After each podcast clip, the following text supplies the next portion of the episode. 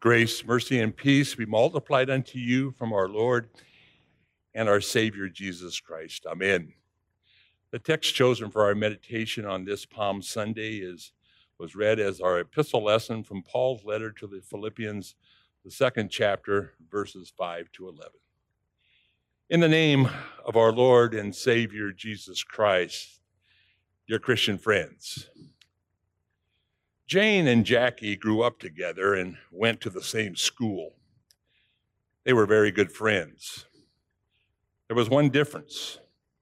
Jane believed in Jesus Christ as her Savior, while Jackie did not. Jackie was visiting Jane one Saturday evening, and Jane was washing clothes or dishes in the, in the kitchen and doing the laundry for herself and her husband and their two small children. Jackie said to Jane, that what Jane and her husband need is a night out once a week for a dinner and a movie. Jane says that that would be nice, but they just can't afford it. Later, Jane is hanging up the laundry in the utility room, and Jackie says to her that they should buy a new dryer. Again, Jane says that that would be nice, but they just can't afford it. Later that evening, Jackie sees that she takes two $20 bills and puts them into the family offering envelope for church. Now, Jackie knew this represented a good percentage of both Jane and her husband's income. Jane had just said they couldn't afford a night, a night out or a clothes dryer, and yet she gave $40 a week to church. As Jackie left her friend that evening, she was wondering. Jane was out of her mind. In a sense, she was. Jane wasn't thinking with the mind that she once had, but that's the kind of transformation that Paul, in our text for this morning, is calling for all of us to be in. It's a whole new mindset, a whole new way of thinking. That's what he's talking about. Paul calls us a have the mindset of Christ. You see, Paul knew, and maybe we do too, the mindset of human beings. Paul says, Do nothing from rivalry or conceit. Let each of you look not only to his own interests. You see, our natural mindset is, is to want things our way. By nature, we are self centered and we're selfish. We think of self first. This is, has been the human's mindset ever since the fall of man in the Garden of Eden. Jane was out of her natural mindset. Her nature, like Jackie's, was one to an evening out, the work saving appliance, whatever would give her ease and pleasure. This then is our kind of mindset too. We are always battling that me first syndrome in our daily life. Even now, as we are facing the coronavirus, we see a lot of people hoarding items which say, as they make a visit to the grocery store, things like water, toilet paper, not worrying about anybody else but themselves. And it also happens at work in our competition in our jobs or doing that what makes us look good without giving a thought to our coworker. It might happen in our families too, always thinking of ourselves rather than what's good for the entire family. This natural mindset is sinful. It doesn't fear, love, and trust in God above all things. It doesn't love our neighbor as ourselves. It does destroy the Christian congregation and the unity of faith. It does destroy personal and family relationships. Paul was well aware of this when he encouraged the Philippian congregation of that whole new mindset. This natural minds, human mindset even thinks that I can be my own God. We think that we can, we can do things that need not God directing us in how we live. We can direct our own lives, do it our own way. The ultimate conceit is thinking I'm so much better than the next guy that I can punch my own ticket to heaven without a Savior. But Christ brings us to his mindset. The Apostle Paul tells us in our text for this morning have this mindset among yourselves, which is in Christ Jesus, who, though he was in the form of God, did not find equality with God something to be grasped.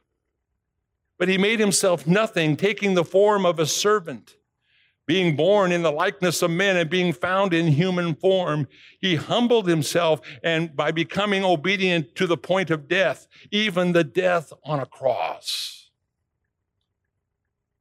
Christ transforms our mindset by taking a form of a servant and being born in our likeness.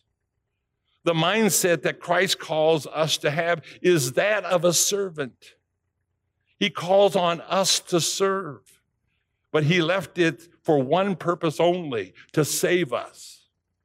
He was poor, he was rejected, he was mocked, and he was hated. Christ even humbled himself to the death on the cross. Death on the cross was for criminals. It was slow, a suffering death. Many times it took over five days. And with his shed blood and death, Christ atoned for our sins of being self centered. All of our sin has been paid for through the cross of Jesus Christ. And the mindset is seeing this that we stand forgiven possessors of eternal life by Jesus paying that full price for us. And the new mindset worships the, the God Christ, the Savior that we didn't think we needed. St. Paul reminds us this morning in verses 9 to 11 of our text. Therefore, God highly exalted him and bestowed on him the name that is above every name, so that at the name of Jesus every knee should bow in heaven and on earth and under the earth. And every tongue confess that Jesus is Lord to the glory of God the Father. Eventually, Every knee is going to bow before Jesus, whether they like it or not. But next Sunday, we will rejoice to celebrate his resurrection, for he has also exalted us. Therefore, we now live with the mindset of Christ. We look to Jesus to enable us to live humbly. Jesus forgives you day after day week after week, this very day in the gospel and at his altar. And knowing that you are forgiven, that you have eternal life, you live a life that is not seeking recognition, but is for others. We do live to serve one another in humility. Rather than having selfish ambition or conceit, but in humility, you do count others more significant than yourselves. You do look out for only to your interests, not only to your interests, but also to the interests of other people. We want to be of help to others in whatever way we can. And you know, we do this in this whole pandemic. We see people have changed. They look out for other people as well because we're all in the same boat, so to speak. But we especially want to witness Christ to them with our life and with our words. Witness to them that Jesus is their Savior who died for them this week. We do live glorifying our Lord with life and with voice. Jesus entered Jerusalem on that Palm Sunday and the people were singing their hosannas to him, and he was welcomed as their, as their king. We live our lives to his glory and praise him as the King of Kings with our voice. This week, we glorify our Lord as we gather in your homes on Good Friday and Easter Sunday. Even though it will be strange, we know that God is with you in your home as is, he is with us here. Jesus showed his humility as he rode into Jerusalem on Palm Sunday. Though he is the King of Kings, he rides on a donkey. This is different than the Chancellor Bismarck of Prussia. In the 19th century, when Bismarck made his entrance into Jerusalem, he did it on a white horse. He was accompanied with such a large army of officials that a section of the wall had to be removed. This was the way a person of greatness, according to our world, does it. But Christ entered humbly on a lowly, on a lowly donkey. He came as a servant to serve all, to serve all of us, and to save us.